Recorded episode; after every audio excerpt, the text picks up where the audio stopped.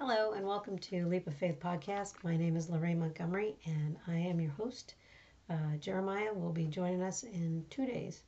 So, uh, but I am here, I'm reading for you, and uh, we are on episode 12.4 today, and we're reading in uh, chapter 15 of Luke. I want to go back to yesterday. Uh, I was a little distracted, so I apologize. Uh, just so many things going on in my head, and making lists, and you know, like everybody else, it's just a crazy time of the year. So uh, I apologize if I seemed a little bit uh, unfocused, but I am focused today. I am on top of it, and we are going to read and uh, get right into it. Um, I did look back at the overview real quick, and it was saying that today's reading of chapter 15 is about the value of the individual seeking the lost. And um, sometimes it gives you a little um, saying in there, and it says, You can give without loving, but you cannot love without giving. I thought that's kind of an interesting little saying there. So, all right, well, let's open up in prayer and then we will uh, dive right into chapter uh, 15. Heavenly, holy, holy God, we are so grateful and thankful for you. We lift you up and we praise your holy name. We're so in awe of you and everything that you do. Uh, Lord, I just ask you to. Uh, uh, oh, actually, let me back up and say I'm so thankful for uh, the gift of your son Jesus. I am so thankful for him coming to this earth in a humble manger into a stable. Uh, I'm so thankful that he put his life out there for me and for you and for everybody out there. Lord, I just thank you for his uh, sacrifice and the blood that covers all of our sins. Um, thank you for loving us so much. Uh, Lord, I ask you to put a covering over this moment in time, empty us of ourselves, empty us of the world, and help us to fill it uh, with you. So, Lord, we just ask you to uh, just bless us, watch over us, and um, I ask you to bless all those people that are out there listening, and uh, just so thankful that they're here in this moment in time. So, uh, watch over us, give us a calm spirit as we are diving into your word, so that we can understand it wholly and completely. Lord, take us where you want us to go. Let us meet the people you want us to meet. Let us say the words you want us to say and keep us out of your way. In Jesus' name, amen. All right, so let's, uh, excuse me, let's start with uh, episode 12.4, chapter 15. I need my readers. The parable of the lost sheep. Tax collectors and other notorious sinners often came to listen to Jesus teach. This made the Pharisees and teachers of religious law complain that he was associating with such sinful people, even eating with them. So Jesus told them this story If a man has a hundred sheep and one of them gets lost, what will he do? Won't he leave the 99 others in the wilderness and go search for the one that is lost until he finds it? And when he has found it, he will joyfully carry it out home on his shoulders. When he arrives, he will call together his friends and neighbors, saying, Rejoice with me, because I have found my lost sheep. In the same way, there is more joy in heaven over one lost sinner who repents and returns to God than over 99 others who are righteous and haven't strayed away. Parable of the Lost Coin. Or suppose a woman has 10 silver coins and loses one. Won't she light a lamp and sweep the entire house and search carefully until she finds it? And when she finds it, she will call in her friends and neighbors and say, Rejoice with me, because I have found my lost coin. In the same way, there is joy in the presence of God's angels when even one sinner repents. Parable of the Lost Son. to illustrate the point further, Jesus told them this story. A man had two sons. The younger son told his father, I want my share of your estate now before you die. So his father agreed to divide his wealth between his sons. A few days later, his this younger son packed all his belongings and moved to a distant land. And there he wasted all his money in wild living. About that time his money ran out a great about the time his money ran out, a great famine swept over the land and he began to starve. He persuaded a local farmer to hire him, and the man sent him into his fields to feed the pigs. The young man became so hungry that even the pods he was feeding the pigs looked good to him, but no one gave him anything.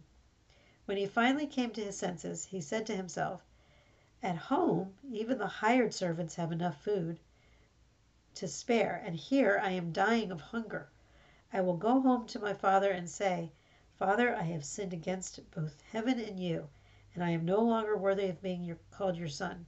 Please take me on as a hired servant.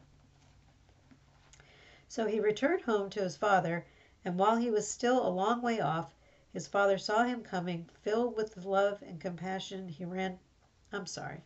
So he returned home to his father, and while he was still a long way off, his father saw him coming.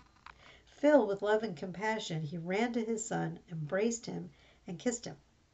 His son said to him, Father, I have sinned against both heaven and you, and I am no longer worthy of being called your son. But his father said to his servants, Quick, bring the finest robe in the house and put it on him. Get a ring for his finger and sandals for his feet. And kill the calf we have fattened. We must celebrate with a feast. For this son of mine was dead and has now returned to life. He was lost, but now he is found. So the party began. Meanwhile, the older son was in the fields working. When he returned home, he heard music and dancing in the house, and he asked one of the servants what was going on. Your brother is back, he was told. And your, I'm sorry, your brother is back, he was told, and your father has killed the fattened calf. We are celebrating because of his safe return. The older brother was angry and wouldn't go in. His father came out and begged him, but he replied, All these years I've slaved for you and never once refused to do a single thing you told me to. And in all that time you never gave me even one young goat for a feast with my friends. Yet when this son of yours comes back after squandering your money on prostitutes, you celebrate by kill, killing the fattened calf. His father said to him, Look, dear son, you have always stayed by me, and everything I have is yours. We had to celebrate this happy day, for your brother was dead and has come back to life. He was lost, but now he is found. All right, so we will go back to the beginning where we're talking about this is one of my favorite um, parables. Uh, I even put a little dog ear on my Bible right there. I don't know if you can see it, but but 15.4. Uh, so the tax collectors uh, and other notorious sinners uh, come to listen to Jesus. The Pharisees and the teachers of religious law complain uh, that he was associating with such sinful people. And Jesus tells this story. If a man has a hundred sheep and one of them gets lost, what will he do? Won't he leave the 99 in the wilderness and go to search for the one? Of course he will, which is what God does. God will search even for just one. And when he was found, he will joyfully carry it home on his shoulders. Uh, in the same way, there is more joy in heaven over one lost sinner who repents and returns to God than over 99 others who are righteous and haven't strayed away. Excuse me.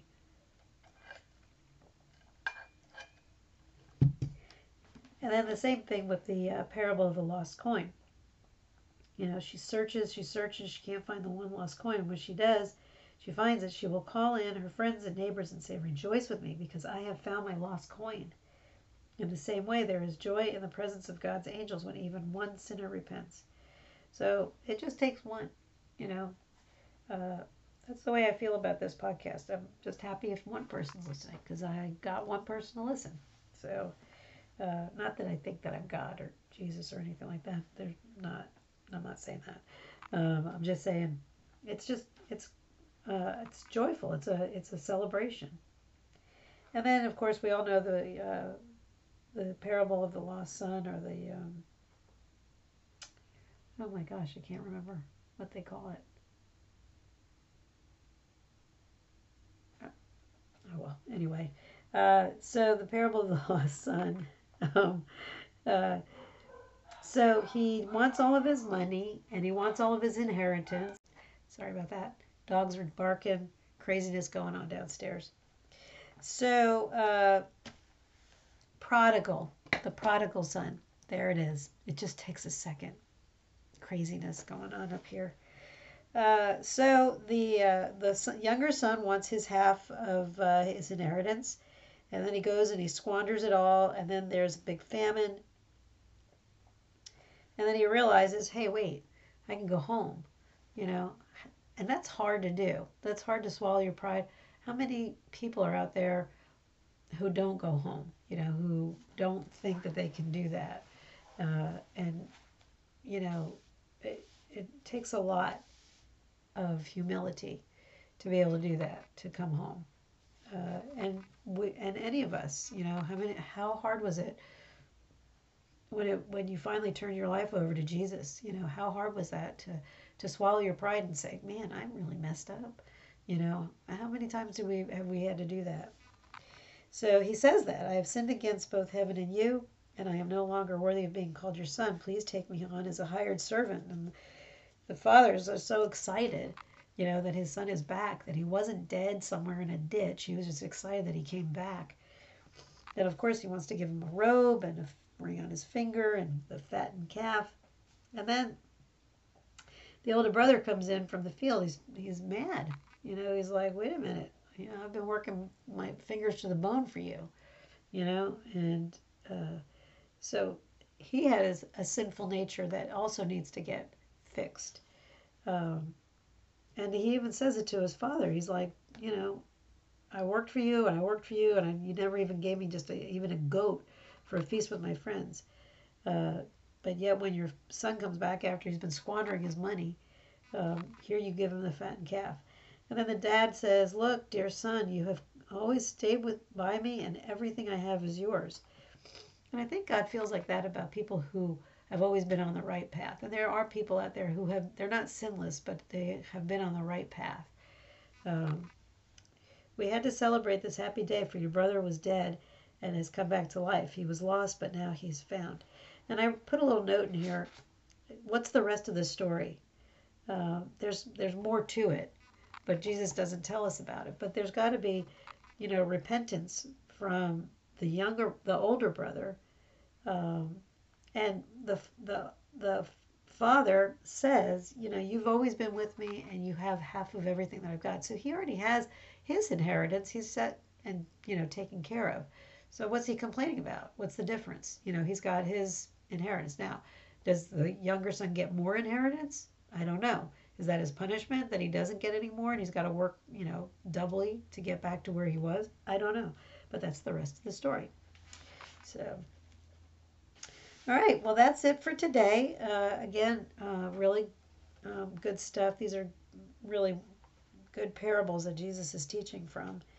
And uh, tomorrow we will be doing 16. And you can't serve two masters, apparently. That's part of what tomorrow is about. So, uh, anyway, all right. Well, uh, so uh, we're at uh, the moment where, as always, I give you the opportunity to uh, accept uh, Jesus into your heart. If you haven't made a decision for Jesus, if you haven't chosen Him as your Lord and Savior, then this is your moment. Just like what the prodigal son says, you know, I've sinned against you. I'm not worthy but please forgive me. That's basically what you're going to say here. So let's pray. Heavenly Father, today I put my trust in you. I am not perfect and know I have sinned against you. Please forgive me. I thank you for the sacrifice of your Son Jesus. It's his perfect blood that covers all my sins, past, present, and future.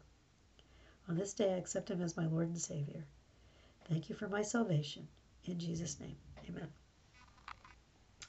So if you said that prayer for the first time, yay, and uh, congratulations. Uh, write it in your Bible, the date that uh, you decided to become a follower of Christ, and uh, tell somebody. Uh, celebrate just like they did. Get a, suggest getting a fattened calf, but uh, you know, do get something. go get some Olive Garden. but anyway, mark it in your calendar. Go join a church, find a church that you will feel comfortable in, find a pastor that you can ask questions, uh, get involved with the ministry, and uh, do some volunteer work. Uh, there's just so much, so much to be done. Uh, you know, the what do they say? What was that uh, verse? Uh, the the fields are full, but the workers are little, or whatever. Fields are full, We're ready to be reaped, and there's plenty of people out there who need to hear about Jesus. So, so that's it for today. Uh, thank you again for uh, taking the time out of your day to join me, and uh, tomorrow we will be back again. Uh, same bat time, which I don't have a bat time, but I will uh, eventually get onto a schedule here. So, but uh, thank you again, and I pray blessings over you. Have a great day, great night, great morning. We'll see you tomorrow.